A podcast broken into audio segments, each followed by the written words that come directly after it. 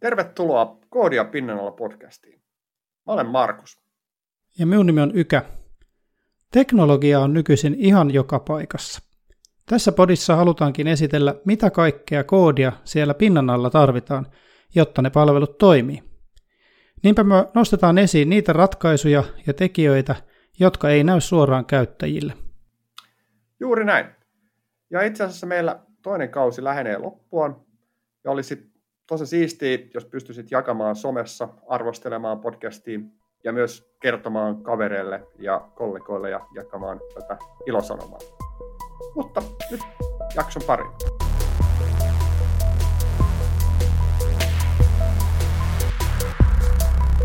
Tänään jakson aiheena on mikropalveluarkkitehtuurit ja ollaan saatu vieraaksi Jari Laari Vincitiltä. Tervetuloa. Kiitoksia, mukava olla täällä. Jos ensin kertoisit, että miten olet itse päätynyt tekemään mikropalveluarkkitehtuureille, mikä sun tausta on?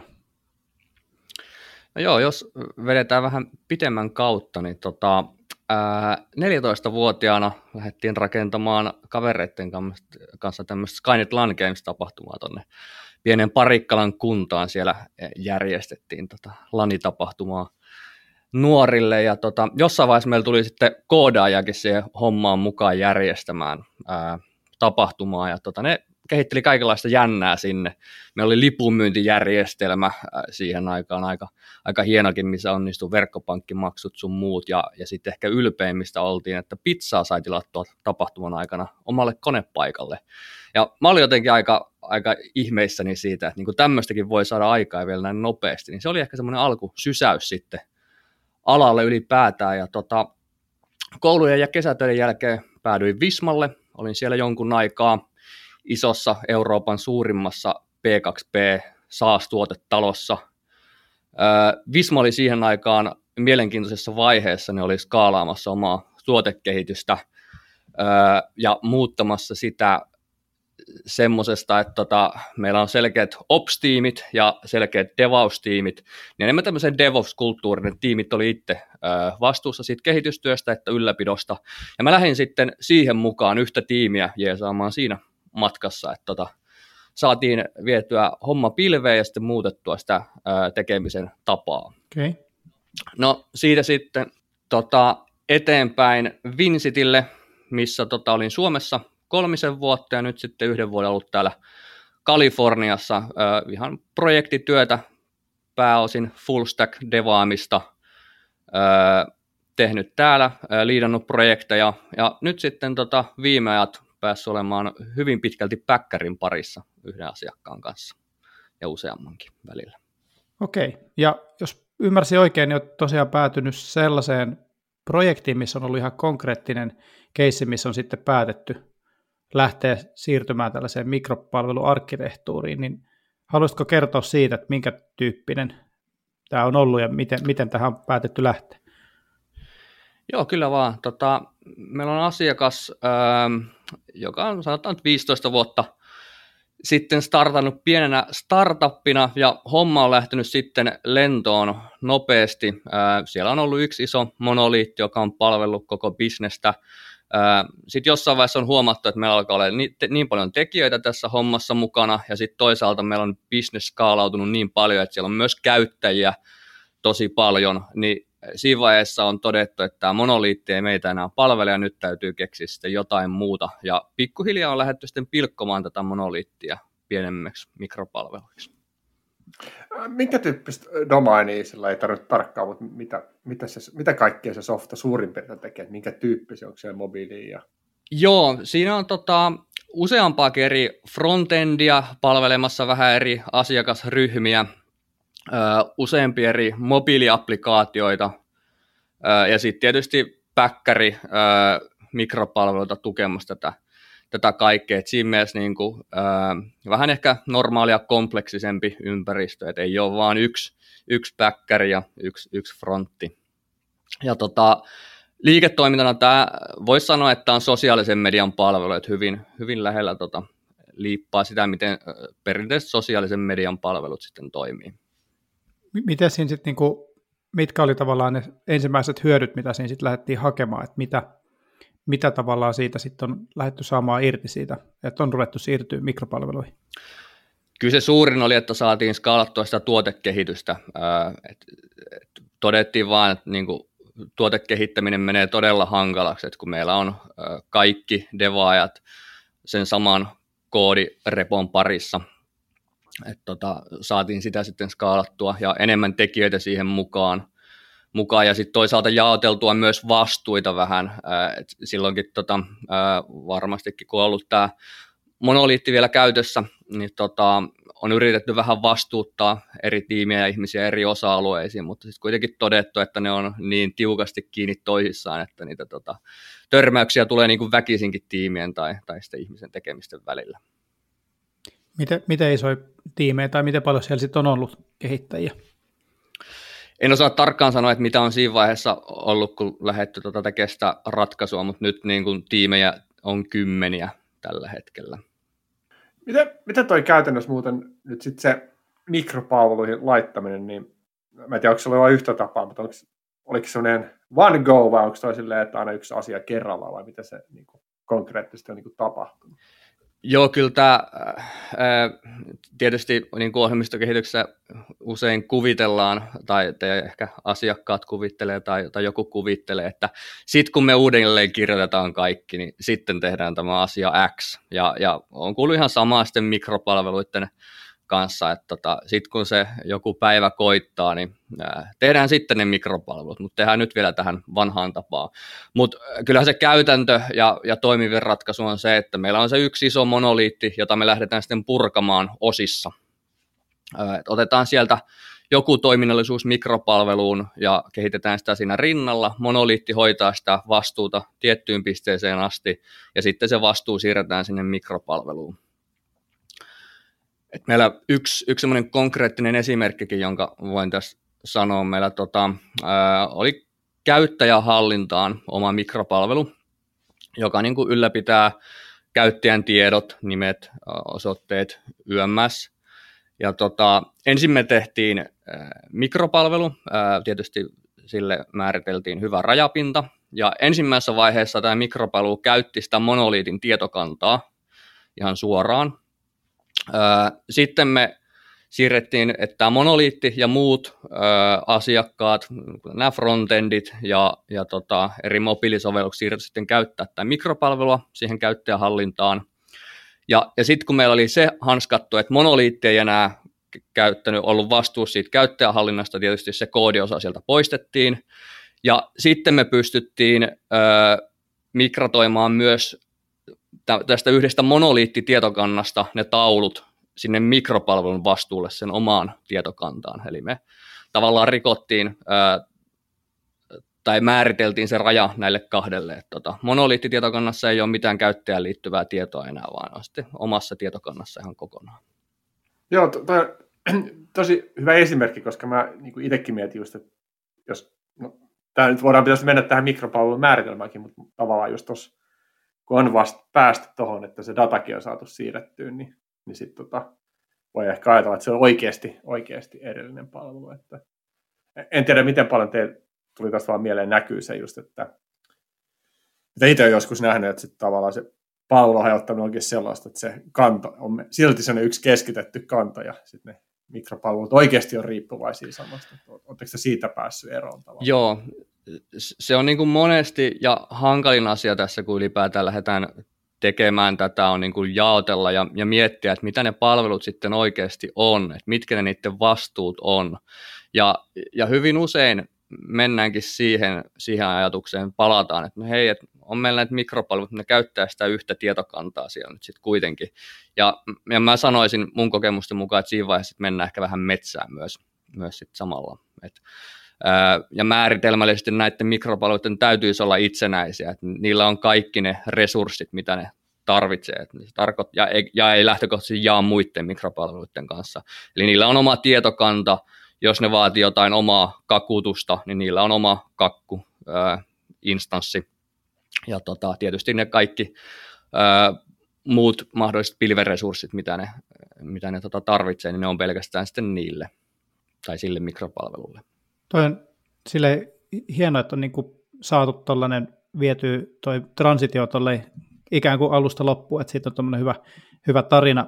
Tietysti kiinnostaisi tietää, että miten pitkään sitten on tehty kaiken kaikkiaan, että onko se, näyttääkö siltä, että jossain vaiheessa monoliitista päästään jopa kokonaan eroon, koska itse olen myös kuullut, että on tämmöinen niin kuin muutamaltakin suomalaiselta startupilta sellaisen tarinan, että tehdään se ensin se monoliitti ja se saatetaan tehdä jollain sellaisella teknologialla, mitä ne ekat tyypit osaa, ja sitten kun tulee se devitiimi paikalle, niin sitten toteaa, että ei kun tämä on ihan huono teknologia, ja sitten ne rupeaa tekemään pikkuhiljaa niitä muusia palasia, mutta sitten vuoden päästä on kuullut eräänkin CT on sanomaan, että kyllä se monoliitti tulee olemaan aina siellä, että voi olla hyvin vaikea liiketoiminnallisesti perustella sitä, että kaikkea kuitenkaan siirrettäisiin. Kuulostaako tämä tutulta?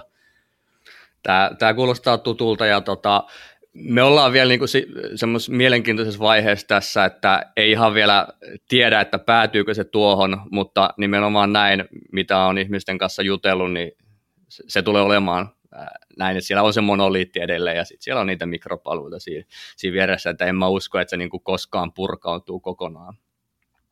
Mutta toisaalta se varmaan kertoo myös siitä, että tavallaan on tarvinnut kirjoittaa mahdollisesti melko nopeasti joku monoliitti, jotta validoidaan, että onko tämä liiketoiminta järkevää, ja sitten jos se on pitkäikäinen, niin sehän voi olla, että se on ihan hyväkin joiltakin osin, että eihän se ei välttämättä ole itseisarvo se pilkkominen. Kyllä, jos se ajaa asiansa ja jos se on ehkä vielä semmoinen, että siihen ei tarvitse kauheasti tehdä muutoksia, että se ei sitä kautta niin kuin tuo sitten lisää taakkaa sinne tiimeille. Ja sitten tietysti, että jos siellä on niitä osia, joita tarvitsee muuttaa, niin kuin jälleen mietitään, että no saataisiko tämä pilkottua sitten johonkin mikropalveluun tämä toiminnallisuus. Toki niin kuin on edelleen siinä monoliitissa on omat haasteensa, että jos se on jotain vanhentunutta teknologiaa ja meidän täytyy niin kuin päivittää sitä ja meillä ei ehkä ole kunnollista automaatiota, niin kuin automaatiotestejä tai jotain deployment-prosessia, niin kuin tuo sitten haasteita siihen, jos se monoliitti vaan päätettäisiin jättää oman onnensa varaan. Et tietysti sitäkin täytyy sitä ylläpitää ja muistaa sen olemassaolo, vaikka pöhistäänkin näistä mikropalveluista. Tuossa mietin, onko teillä käytännössä muuten näkynyt se, että nämä asiat, mitä on eristetty mikropalveluiksi, niissä niin menisi teknologiakehitys sitten ihan eri tavalla vai niin kuin sillä tavalla, että siellä niin vaihdettaisiin tekkiä tai päivitettäisiin ainakin uusimpia. Onko niiden niin kuin elinkaari erilainen nykyään? Joo, jos miettii teknologiavalintoja, niin toki niin kuin mikropalvelut sitten mahdollistaa sen, että me voidaan vähän sen liiketoimintaongelman mukaan sitten valita sopivia teknologioita. Ja meillä on niin kuin muutama eri, mitä me sitten tässä käytetään. Semmoinen niin kuin lähtökohtainen valinta, millä yleensä lähdetään, mutta sitten esimerkiksi, jos meillä on jotain numeron murskaamista ja vastaavaa, niin sitten osa tiimeistä tykkää vaikka tehdä Pythonilla asioita, ja se on niin kuin todettu, että se on ihan ok, että meitä on niin paljon, ja osa sitten tykkää sitä Pythonista esimerkiksi, niin se on niin kuin sallittu. Onko siinä sitten ollut tarvetta jollekin niin kuin, erityisesti ihmisille, jotka pohtii niitä teknologiavalintoja yli niiden tiimien tai yli mikropalvelujen, onko siinä sitten niin kuin linjauksia kuitenkin pitänyt tehdä?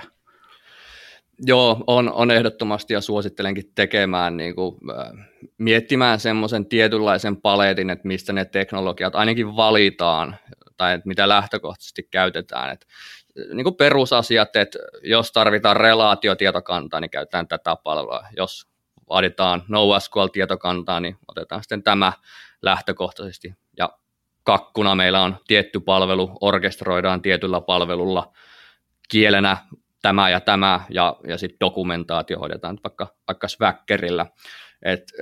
Ja sitten tämän lisäksi ehkä kun on nämä teknologiat valittu, niin suosittelen kyllä jonkinlaista templatea, mistä niin kuin ne kaikki uudet mikropalvelut lähdetään sitten tekemään.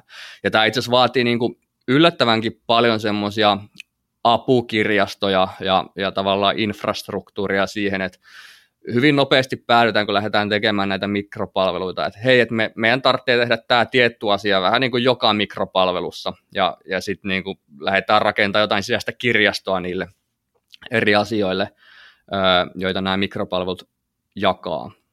Tuo on hyvä pointti, että tuosta tulee heti mieleen se, että jos olisi tehty tosi monella niin kuin ohjelmointikielellä vaikka, niin sitten eihän näitä kirjastoja voisi hirveästi jakaa edes. Kyllä. Ja sitten toisaalta meillä on täällä toinen keissi, missä on päädytty myöskin lähteä mikropalveluiden maailmaan, koska yritys kansainvälistyy ja niin kuin liikennemäärät kasvaa ja jälleen se, että tulee paljon uusia kehittäjiä tähän mukaan. Niin, ollaan lähdetty rakentamaan niitä mikropalveluita, mutta sitten on myös tosi kova kiire tuoda näitä mikropalveluja tuotantoon ja tietysti saada uusia ominaisuuksia pihalle, niin ei oikein ollut aikaa sitten tehdä niitä templateja tai oikeastaan ole ehkä aikaa niin kuin miettiä, että mitä kaikkea sitten nämä mikropalvelut vaatii. Ja on niin kuin alkuun päädytty siihen, että, että copypastetaan nyt näihin muutamaan mikropalveluihin ne yhteiset asiat ja jossain vaiheessa sitten niin kuin luodaan kirjastot ja mietitään sitä enemmän ja ehkä sitten refaktoroidaan näitä mikropalveluita. Ja ei niin kuin missään nimessä voi sanoa, että tämäkään olisi huono lähestymistapa. Että niin kuin ensin katsotaan vähän, että miten tämä homma lähtee pelaamaan ja mitä ehkä tarvitaan, ja sitten mietitään sitä kokonaisuutta vielä niin kuin laajemmalti. Mainitsit tuossa, että niin kuin ehkä yksi päämotivaatioita on ollut se, että pystyy skaalautumaan just tuohon ihmismäärään, niin onko se sitten tarkoittanut sitä, että kullekin mikropalvelulle on joku dedikoitu tiimi, joka vastaa siitä, vai miten se toimii?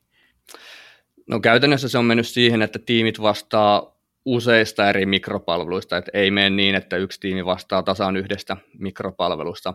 Ja usein tämä menee sykleissä, että tiimi kehittää yhden mikropalvelun, se viedään tuotantoon, siihen liittyvät fronttimuutokset menee sitten myös tuotantoon ja se lähtee pyörimään siellä, ehkä tehdään jotain pienkehitystä siihen asiaan vielä sen jälkeen, mutta sitten se mikropalvelu jää sinne pyörimään ja ei siihen välttämättä tarvitse koskea sitten pitkään aikaa, jos ei just sitä ominaisuutta viedä eteenpäin. Et voi olla, että se hautautuu sinne useiksi kuukausiksi tai vuosiksi vaikka. Onko siinä sitten, me mietin vielä sitä, että jos sitten tarvitsee tehdä muutoksia, niin tavallaan onko siinä kuitenkin ajatuksen, että se sama tiimi tekisi ne aina vai onko siinä sitten mahdollista muidenkin tiimien tehdä muutoksia vai että kuka tavallaan omistaa sitten sen, että katsoo sen perään? Joo, no siis ylipäätään tuo omistajuusongelma on niinku semmoinen uudenlainen haaste, mitä nämä tuet, niinku, ihmiset vaihtuu firmassa ja se voi olla, että niinku se omistajuus ei oikein ole tiedossa, että kuka sen omistaa ja kuka siitä tietää sit loppujen lopuksi parhaiten. Että nämä on niinku semmoisia haasteita, mitä sitten tässä tulee mukana. Yleisin periaate, mitä on niin kuin nähnyt, että kuka tahansa pystyy tehdä sinne pull requesteja ja sitten yleensä ne repon omistaja sitten katsoo sen läpi. Tai jos ei ole saatavilla, niin sitten joku muu katsoo sen läpi. Tosi itse asiassa vähän niin kuin tullutkin myöskin noita joitain niin kuin haasteita mikropalveluissa. Mitäs, tuleeko sinulle mieleen muita niin kuin tavallaan uusia ongelmia, mitä olisi voinut tulla silloin, kun siirtyy tähän mikropalveluun? No joo, vielä ehkä, jos käydään uudestaan, niin kyllä tässä niin kuin on havaittavissa sitä, että näille mikropalveluille alkaa muodostua semmoisia vuosirenkaita, että siellä on niin kuin ensimmäisen sukupolven mikropalvelut ja sitten on ehkä keksitty joku uusi asia, että miten tätä hommaa lähdetään hoitaa paremmin ja templatoitu asioita ja parannettu sitä asiaa ja sitten toisaalta näitä muutoksia ei ole viety niihin ensimmäisiin mikropalveluihin ja ne on vähän jätetty sinne omaan onnensa nojaan. Ja sitten tämä myös aiheuttaa sen, että nämä on, niin kuin voi olla hyvinkin erilaisia nämä mikropalvelut, että jos osaat hypätä yhteen mikropalveluun, käynnistää sen, ajaa siihen testit, niin sitten toinen mikropalvelu voi ollakin totaalisen erilainen. Ehkä vielä huonosti dokumentoitu, kun on ajateltu, että se dokumentaatio tehdään sitten joskus, kun on aikaa, niin tämä niinku tuo semmoisia haasteita siihen. Frontin kompleksisuus on ehkä yksi asia. Tuossa eilen juteltiin kollegoiden kanssa, terveistä vaan APlle. Siellä oli yksikin frontti, jossa oli 3 eri mikropalvelua. Frontin täytyy tehdä yksi tietty asia ja se vaati siihen niinku orkestrointiin 3 eri mikropalvelun kutsumista ja 8 eri requestia, että se sai jonkun tietyn asian tehtyä, niin voi kuvitella, että niin tämä menee sitten jossain vaiheessa tosi hankalaksi siellä frontissa.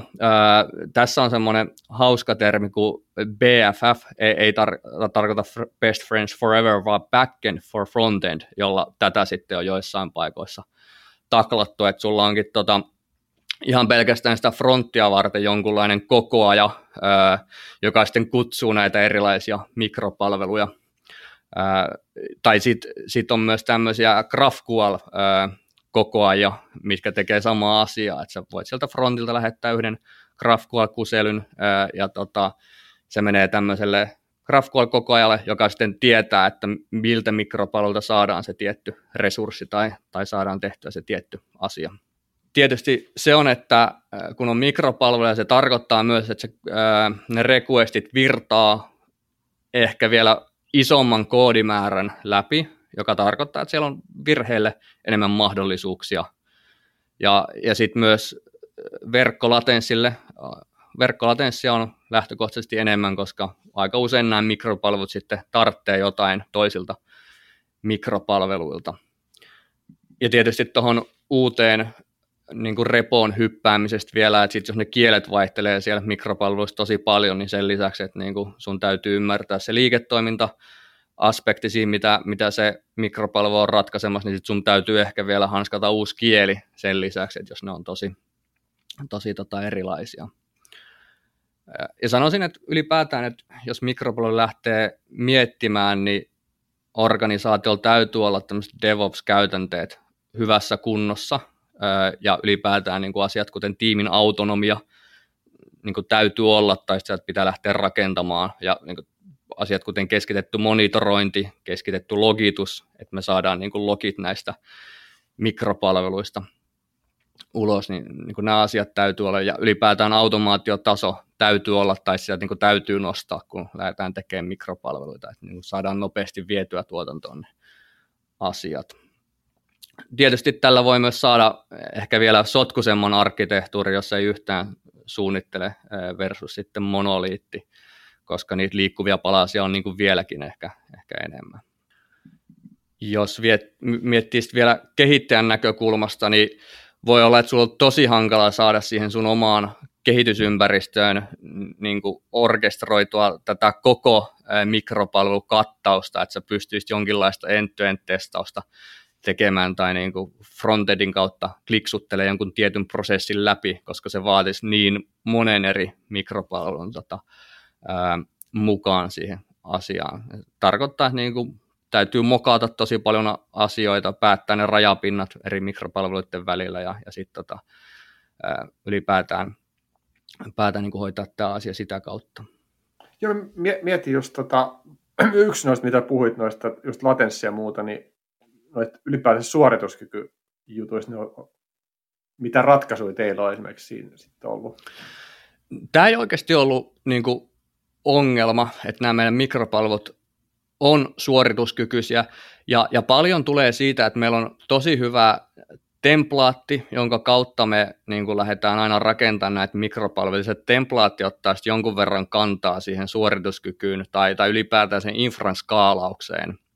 Ja se on niin kuin todettu jo sitten edellisissä mikropalveluissa, että niin kuin tämä homma skaalaa, kun käytetään vaikka näitä resursseja AWS:stä tai sieltä pilvipalvelusta, ja sitten tehdään asiat niin kuin tällä tavalla.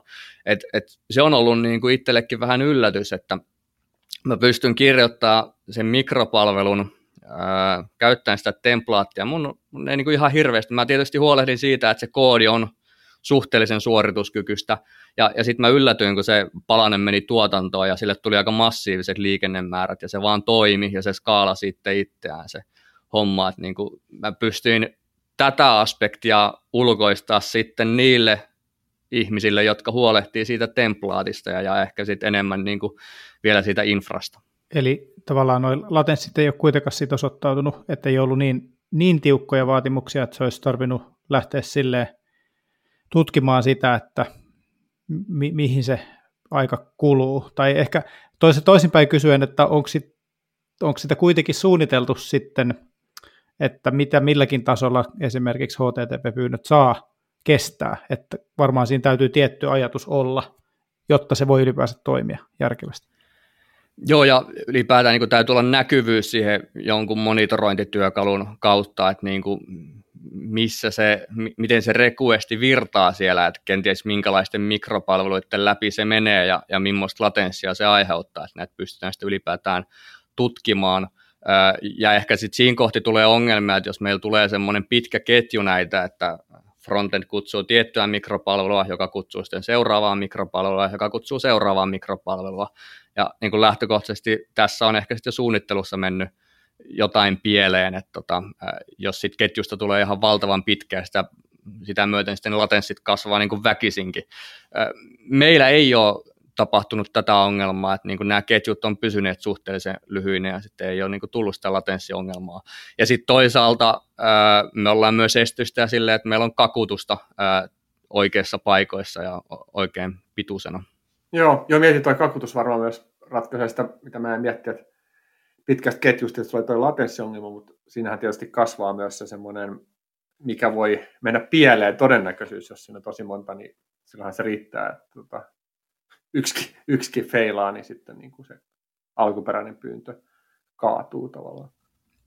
Joo, ja ehkä tässä kohti on hyvä nostaa esille sitten myöskin niin kuin tapahtumapohjaisuus ja asynkronisuus ja ehkä niin kuin eventing, että tietysti nopeasti ajatellaan, että nämä mikropalut keskustelee toistensa kanssa HTTP-pyynnöillä, ja usein varmasti niin onkin, mutta meilläkin tässä arkkitehtuurissa sit on tulossa tapahtumapohjaisuus, että esimerkiksi meillä voi olla käyttäjämikropalvelu, joka saa tiedon siitä, että hei nyt tämä käyttäjä täytyy poistaa, ja se sitten lähettää muille mikropalveluille tapahtuman siitä, että tämä käyttäjä-ID on poistunut, tehkää mitä haluatte, ja sitten ne mikropalvelut, jotka on kiinnostuneet tästä tapahtumasta, ne subscribeaa tähän tapahtumaan, saa sitä kautta jonkun käyttäjä-ID, ja ne voi sitten putsata sen käyttäjän sieltä omasta kannastaan veke. Niin tämä on sitten yksi aspekti myöskin, millä sitä skaalautuvuutta saadaan sinne. Joo. Yksi, minkä mainitsit tuossa vielä, oli toi niinku, tavallaan se kehittäjäkokemus, niin millä te orkestroitte niitä mikropalveluja varsinaisessa ajoympäristössä, jos siitä voit puhua, ja tavallaan mitä sitten niin kuin lokaalisti, että onko se sama teknologia, eri teknologia, ja niin kuin tavallaan vaatiiko se ihan mega läppäri siltä kehittäjältä, että siellä mahtuu muistiin riittävästi niitä mikropalveluita, mikä siinä on tavallaan se, mitä se vaatii? Tässä on ollut lähtökohtana ajatuksena se, että lokaalisti sen mikropalvelun saisi pyörimään mahdollisimman nopeasti, että se ei niin kuin vaatisi ihan kauheasti mitään. Ja sitten tietysti pilviorkesteri, ja näin niin kuin se onkin meillä. Että sen saa yhdellä komennolla pystyyn, ja se sitten suurin osa tietysti sen ulkoisista riippuvuuksista on sitten mokattu jollain tavalla, että sen ei tarvitse kutsua ulkoisesti muita mikropalveluita.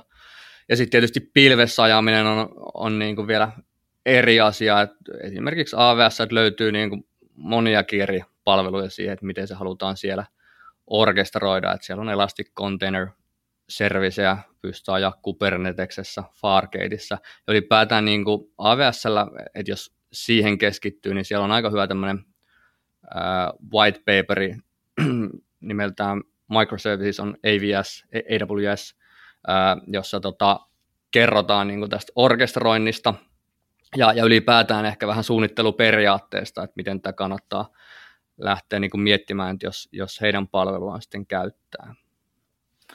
Tuosta orkestroinnista tuli muutenkin mainitsit, että muitakin keskitettyjä palveluita, niin kuin, esimerkiksi TGS, eikö tuo johda siihen, että sitten tavallaan on joku tiimi, tai sitten ainakin joku hoitaa niitä kaikkia keskitettyjä juttuja, että nämä on olemassa. On. Et kyllä se niinku, semmoinen ops-tiimi tosi usein on edelleen mukana, ja nimenomaan niiden vastuulla on sitten niinku näiden templateen tekeminen, päivitys, ylläpito, ja sitten nämä niin kuin tommoset operatiiviset asiat ja sen niin kuin kokonaisarkkitehtuurin miettiminen, että missä me niin kuin ajetaan näitä asioita, mutta sitten totta kai ne vastuuttaa myös tiimejä siitä, että hei, et jos joku mikropalvelu siellä niin kuin latenssit kasvaa tai tulee virheet, niin se on teidän vastuulla korjata ne asiat, että ei meidän. Et ne tarjoaa sitä toolingia, mutta se vastuu on siellä tiimeillä edelleen niin kuin käyttää sitä toolingia sitten oikein. semmoinen tuli vielä mieleen, että tosiaan jos lokaalisti devaa ja siellä on paljon mokattua kamaa, mitä joutuu käyttämään, niin tarkoittaako se sitten myös sitä, että ennen kuin sitä voi lähteä viemään tuotantoon, niin pitää sitä aika paljon testata jossain niin kuin pilvessä, missä on oikeasti kaikki ne mikropalvelut, että pystyy tekemään sen oikean end-to-end-testauksen? Joo ja ei. Tietysti kun ne rajat on selkeästi määritelty, että miten se mikropalvelu kommunikoi sitten muiden mikropalveluiden kanssa, ja sulla on hyvin automaattitestattua koodia, niin sä pystyt aika hyvän varmuuden saamaan jo siinä sun omassa lokaalissa ajoympäristössä, ja niin kuin se on myös mun oma kokemus, että mä pystyn sen hyvin testaamaan siinä lokaalisti niitä mokkeja vastaan, mitä mulla on, ja sitten mä saatan sen vielä viedä sinne oikeaan ympäristöön, oikeaan testiympäristöön, missä mulla on ne palvelut siellä oikeasti, ja kerran pari ehkä napauttaa sitten läpi, tai sitten mä jätän sen, että jos meillä on testaaja erikseen, että he niin kuin kliksuttelee siellä tai testaa sen homman läpi. Ja sitten itse asiassa joissain paikoissa voi olla myöskin näin, että sä pystyt sitä sun lokaalia versiota ajamaan sitä testiympäristöä vastaan, että sulla on kaksi vaihtoehtoa siellä lokaalisti, että sä ajat niitä sun mokkeja vastaan, tai sitten oikeasti niinku vaikka sitä testiympäristöä vastaan, tai sitten jos sä oikein hurjaa oot, että sä ajat sitä tuotantoa vasten ja niitä oikeat niinku tuotannon mikropalveluita vasten. Että niinku sekin on mahdollista. Joo, ja toi ei tietysti ehkä ihan kaikissa business-domain edes onnistu toi tuotannon dataa vasten, mutta kyllä. Mites kun nyt tässä on aika paljon kehuttu kaikkia näitä etuja ja on tietysti tiettyjä haasteita, mutta niin kun, miten niin kun sanoisit, että mikropalveluilla on kuitenkin tietyllä tavalla ehkä hyvin niin kun, paljon sellaista positiivista puhetta, mutta niin kun, mikä on sun mielestä, jos lähtee uutta palvelua suunnittelemaan, niin mikä on tavallaan se kohta, milloin kannattaa lähteä miettimään mikropalveluja, että onko se, näetkö vielä, että kannattaa kuitenkin aloittaa sitten monoliitista? Joo, aika usein meillä konsultteja kun ollaan, niin meillä on erilaisia asiakkaita, on tämmöisiä startup-asiakkaita ja isoja massiivisia yrityksiä, etenkin sitten täällä Jenkkien päässä, ja yllättävänkin usein meille tulee joku startup ovesta sisään, ja sillä on mahtava idea, hän haluaa rakentaa jonkun uuden hienon palvelun, ja on aivan varma, että se lähtee lentoon ja sanoo, että se täytyy skaalautua ja se täytyy tukea kaikkia maailman kieliä ja valuuttoja ja siellä niin täytyy olla 99,99 uptime jatkuvasti, ja sitten tämä perustaja on vielä kuullut joltain kaverilta, että mikroserviset on itse asiassa semmoinen juttu, joka ratkaisee kaikki nämä ongelmat, ja se haluaa niin ehdottomasti, että tehdään mikropalveluilla, ja siinä vaiheessa me lähdetään sitten yleensä vähän toppuuttelemaan, ja tietysti yritetään validoida sitä ideaa jollain vähän kevyemmällä ratkaisulla, ja mä sanoisin niin kuin edelleenkin, että jos ei ole täyttä varmuutta siinä vaiheessa, kun lähdetään rakentamaan, että niin kuin ne on oikeasti tosi massiivisia liikennemäärät, ja sulla tulee jossain vaiheessa olemaan sitten kymmeniä devaajia sen asian kimpussa, niin ei välttämättä kannata lähteä harkitsemaan niitä mikropalveluita. Sitten tietysti, kun ollaan jonkun ison asiakkaan kanssa tekemissä, niin kun tiedetään se, että tämä oikeasti, meillä on joku 5 vuoden suunnitelma, me tiedetään, että niin tämän kanssa tulee painimaan varmasti tosi paljon kehittäjiä, ja me ei vaan sitten pärjätä sillä monoliitilla, niin silloin se ratkaisu on tietysti helpompi tehdä sinne mikropalveluiden suuntaan. Että ei niin missään nimessä ole semmoinen ilmanen lounas, että aletaan vaan tekemään mikropalveluja, vaan kyllä se todellisuus on, että se vaatii, se tekee asioista kompleksisempaa, ja se vaatii siltä organisaatiolta tosi paljon sitoutumista ja alkuinvestointia, koulutusta, niin kuin tämmöisiä asioita. Ja ylipäätään, niin kuin, jos on yksinäinen soturi jossakin organisaatiossa, niin harvoin pystyy päättämään, että lähdetään nyt tekemään näitä asioita mikropalveluina, vaan se vaatii niin kuin siltä ympäröivältä organisaatiolta tosi paljon tukea, että niin kuin se pystyy onnistuneesti viemään sitten läpi, ja se on niin kuin hyvin usein liiketoimintapäätös, että niin kuin tämä on se suunta, mihin me myöskin sitten halutaan lähteä. Joku sanoi, että tuosta just, liittyy se, että jos ei ole varmoja, mihin ollaan menossa, niin just tavallaan voi olla järkevää lähteä semmoisella monoliitti-approachilla, niin siinähän tulee sitten tietysti, oletko sä nähnyt, että pystyisikö siinäkin ottaa huomioon sit sitä vähän, että jos tämä irtoaa mikropalveluista, miten esimerkiksi, että tuo T-keissiin, niin onko se, jos joku asian A on halunnut irti sieltä, niin onko se ollut siellä, että no tämä koodihan on valmiiksi tässä yhdessä kansiossa ja siirretään sen mikropalveluun, vai mitä se käytännössä on ollut? Totta kai semmoinen modulaarinen, hyvin suunniteltu monoliitti on niin kuin paljon helpompi purkaa, että jos siellä on selkeät rajapinnat ja tavallaan ei mennä sen rajapinnan ohi missään kohti, niin se on aina niin kuin helpompaa, että mikropalveluissa se tulee vähän niin kuin pakotettuna, että sun on pakko määritellä se API ja ne kutsut siihen mikropalvelun tapahtuista ainoastaan sen rajapinnan kautta, mutta toisaalta monoliitissa pystyt niinku tekemään asioita vähän joustavammin, mitä kautta sit niinku se irrottaminen ei aina ehkä ole niin helppoa. Mutta ihannetapauksessa näin, että jos se on hyvin suunniteltu niin se saadaan sitten, ja toteutettu, niin saadaan sitten helposti pilkottua niihin mikropalveluihin. Semmoinen vielä yksi etu, mikä tuli mieleen mikropalveluista, niin puhutaan siitä, että se mahdollistaa sen, että on periaatteessa mahdollista sen rajapinnan, jos on vaikka esimerkiksi HTTP-rajapinta, niin sitten se, mitä siellä alla tapahtuu, niin sen voi sitten niin kuin uudelleen kirjoittaa, tai siellä voi tehdä muutoksia, ja sitten se on täysin, niin kuin, se kuka sitä kutsuu, niin sen ei tarvitse tietää siitä. Niin oletteko te päätynyt niin pitkään jo pyörittämään noita mikropalveluja, että olisi käytännössä esimerkiksi uudelleen kirjoitettu joku mikropalvelu, ja onko se niin kuin onnistunut tämän niin kuin tavallaan lupauksen mukaisesti, onko tällaisista kokemuksia? Tämä on mielenkiintoinen asia ja myöskin asia, joka usein niin kuin pyörii ihmisten mielessä, kun lähdetään mikropalveluista juttelemaan. Mä juttelin täällä Vincitin sisälläkin tästä asiassa tässä taannoin ja meillä oli yhteensä varmaan 50 vuotta tuo kokemus siinä, kiitos vaan AP:lle, Otolle ja Jannelle. Ja me todettiin, että me ei olla niin kuin nähty ainuttakaan keissiä, jossa tämä on niin kuin oikeasti tapahtunut juuri näin, että meillä on ollut tietyllä ohjelmointikielellä toteutettu mikropalvelu, ja sitten me ollaan vain päätetty, että niin kuin täytyy lähteä uudelleen kirjoittaa jollain toisella, ja sitten se olisi oikeasti myöskin tehty. Että tämä ei ehkä ole semmoinen realistinen asia, vaan että yleensä siellä on sitten, että jos lähdetään niin kuin uudistamaan sitä, niin siellä on joku liiketoimintaongelma, uudenlainen liiketoimintaongelma, joka tämän mikropalvelun täytyy ratkaista, ja sitten yleensä se tehdään sitten paloissa, että me ei niin kuin lähdetä sitä koko asiaa välttämättä niin kuin heittämään romukoppaan.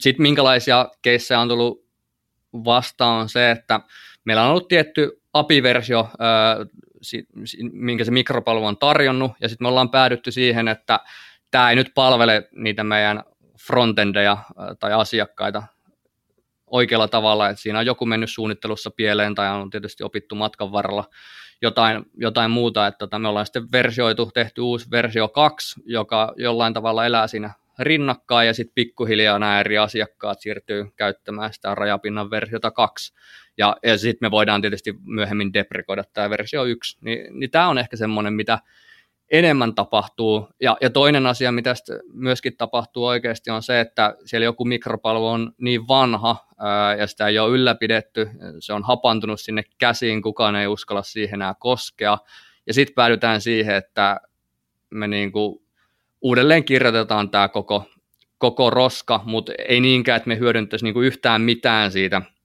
vanhasta, vaan että se niinku totaalisesti uudelleen kirjoitetaan, ja se tietysti ehkä voidaan jollain API-orkestroinnilla tai API-gatewayn avulla niin kuin tosi huomaamattomasti niille asiakkaille viedä se muutos sinne, että ne ei huomaakaan, että ne on vaihtaneet nyt niin kuin täysin uuteen mikropalveluun. Tietysti niin kuin tätä kautta se on mahdollista, että jos se API-rajapinta ei sitten muutu. Jos miettii yleensä noita mikropalveluita, paljon puhuttu sillä niin kuin kuulostaa siltä, että sä oot ainakin niin kuin tekemisen kautta paljon tutustunut noihin, niin kuitenkin mainitsit esimerkiksi tuon AWS-intro, niin tuleeko sinulle mieleen niin kuin muuten, että olisi jotain niin kuin tietoa mikropalveluista, jotain hyvin, mitä kautta saisit niin kuin tästä saanut, vai onko se enemmän just sillä, että näitä kokemuksen kautta on huomannut, että näin nämä menee? Ja täytyy myöntää, että kyllä tämä kokemus on niin kuin hyvin, hyvin hands on, että tietysti sitten kun niitä ongelmia on tullut vastaan, niin sitten etsitään se tarvittava kirjallisuus, mutta en osaa nimetä nyt mitään semmoista yleistä kirjaa, että mitä kautta kannattaa ehkä lähteä niin kuin aiheeseen tutustumaan, mutta varmastikin niin, että lukee jonkun yleispätevän asian ja sitten usein organisaatiolla on niin kuin mielessä se, että missä pilvipalvelussa näitä kenties lähdetään pyörittämään, niin sitten voi paneutua siihen, että miten juuri siinä pilvipalvelussa näitä niin kuin asioita kannattaa tehdä, että millaisia palasia siellä sitten on, mitä kannattaa hyödyntää. Joo, tuli muuten mieleen, puhuit just, pakko kysyä tästäkin, tämä on aika paljon aina sellainen legenda, että nyt niin puhuit tuosta pilvipalvelusta, että onko teille esimerkiksi näkynyt missään sitä, että yrittäisiin tehdä vielä niin kuin mikropalvelua sille pilvipalveluagnostisesti, että ei lähetäkään katsoa, että tämä menee AWS:aan, vaan silleen, että yritetään välttää tämä pilvipalvelu ja tehdään kaikki orkestrointi sillä tavalla, että se olisi mahdollista. Niin näkyykö käytännössä? Eli haetko sitä, että niin kuin me voitaisiin pyörittää tätä meidän koko asiaa niin kuin useammassa eri pilvipalvelussa tai nimenomaan? Että... Niin, esimerkiksi just silleen, että tuleeko tuommoista vastaan? Periaatteessahan aika useinhan nämä ajetaan joissain konteissa, ja kontit on siinä mielessä niin kuin riippumattomia siitä, missä pilvessä ne pyörii, mutta kyllähän se käytäntö on sitten, niinku, että niitä pilvipalveluresursseja, etenkin kun iso organisaatio, niin niitä käytetään niin tavallaan syvästi, että niitä on niinku tosi hankala lähteä sitten oikeasti siirtämään johonkin toiseen paikkaan. Niinku ne talot, missä mä oon ollut, niin tämä ei edes ollut keskusteluissa, että siellä on niinku päädytty siihen, että me halutaan hyödyntää tätä yhtä. Ja näin mikropalvelut tuo jostain tietynlaista kompleksisuutta, että halutaanko me sitten niinku vielä lisää kompleksisuutta, että me pyörittäisiin eri pilvissä. Mutta tietysti niinku voi olla niitäkin liiketoimintoja, että missä vaikka ne uptime-vaatimukset on niin korkeat, että niinku halutaan sitten vaikka sitä kautta, että me ollaan eri pilvissä, niin mahdollistaa se, että meidän palvelu pyörii.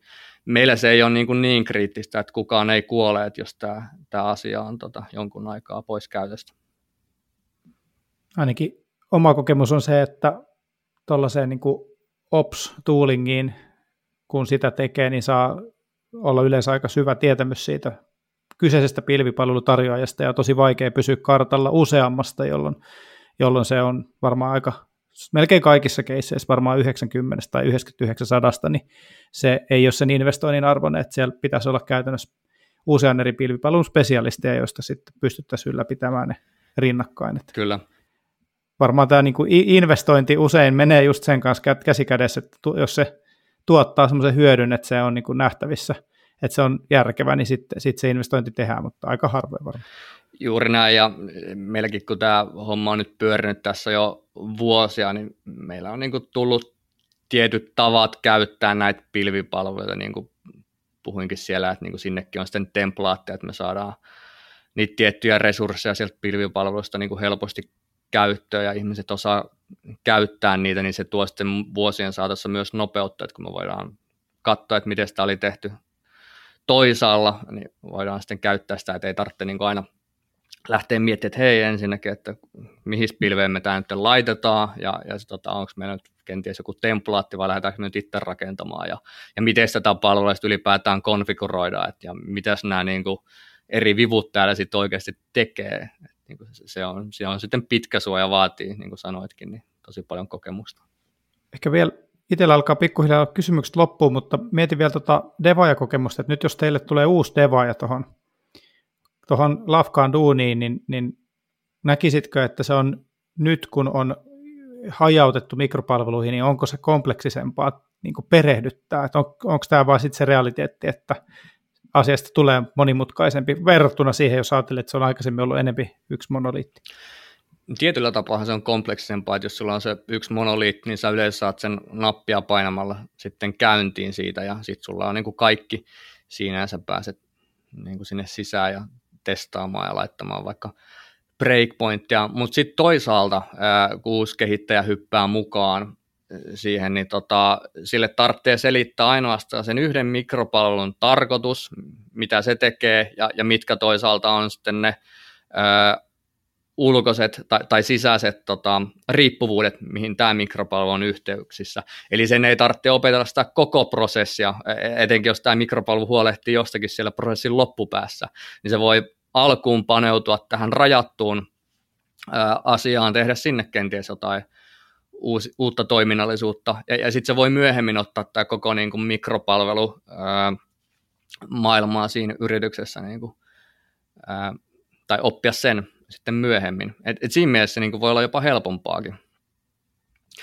Ja sitten tietysti tässä tulee, niin kuin se tuossa vähän puhuttiinkin dokumentoinnista, niin se, että meillä täytyisi olla jonkunnäköinen näkemys siitä tai dokumentointiversio siitä, että mitä mikropalveluita meitä tässä niin kuin on, mitkä ne niiden vastuut on, miten ne juttelee toisille, että sitten kun tulee uusi kehittäjä, niin se pystyy niin kuin näkemään, että okei, että tämä mikropalvelu on tuolla nurkassa ja se juttelee näille mikropalveluille ja se kenties tukee tämmöisiä prosesseja.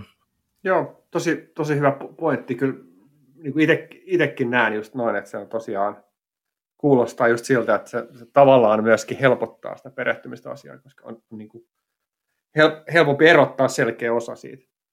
Siinä tulee vielä se, että jos sulla on se iso Java-monoliitti tai mikä onkaan, niin sehän voi olla, että niinku sen pyöräyttäminen käyntiin vaatii jo 15 minuuttia siinä sun lokalla koneella ja sen tosi uuden koneen, mutta sitten kun nämä mikropalvelut on vähän kevyempiä, niin sä saat sen kenties nopeammin käyntiin ja siitä tulee niinku ehkä parempi sitten mieli sille uudelle kehittäjällekin, kun sen saa nappia painamalla tosi nopeasti pystyyn se homma. Kyllä. Tuleeko sulle Ykä vielä jotain mieleen? Musta tuntuu, että me ollaan käyty aika lailla hyvin läpi tähän. Mietin näin niin kuin yleisesti. Meillä on varmaan aika monessa jaksossa jo vähän leikattu tätä mikropalvelukonseptia, mutta mun mielestä nyt saatiin käytyä tavallaan tämä aihe tosi hyvin niin kuin kokonaisuutena läpi.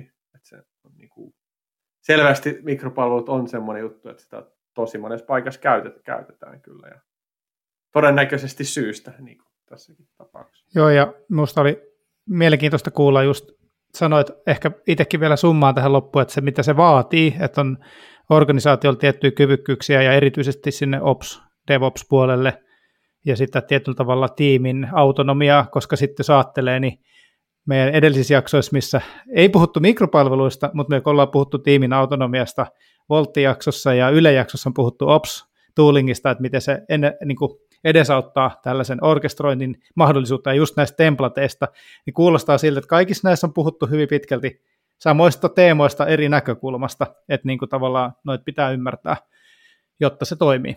Et tosi hyvää settiä, kiitos.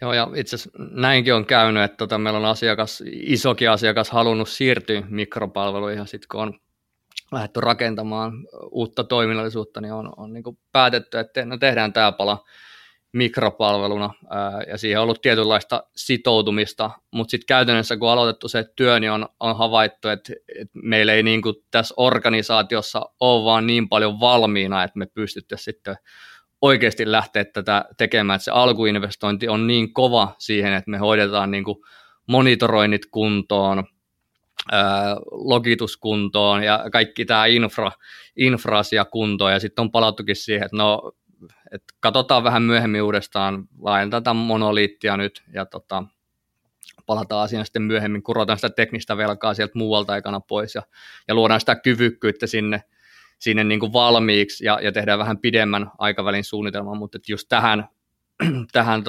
ominaisuuden kehittämiseen me ei vielä voida ottaa niitä mikropalveluita, koska se vaatii niin paljon teknistä asiaa ja sitten myös tämä organisatorista puolta. Jep. Joo, tämä oli tosi hyvä setti. Tosi kiva, että pääsit vieraaksi. Yes. Kiitos vaan. No niin, koodaillaan.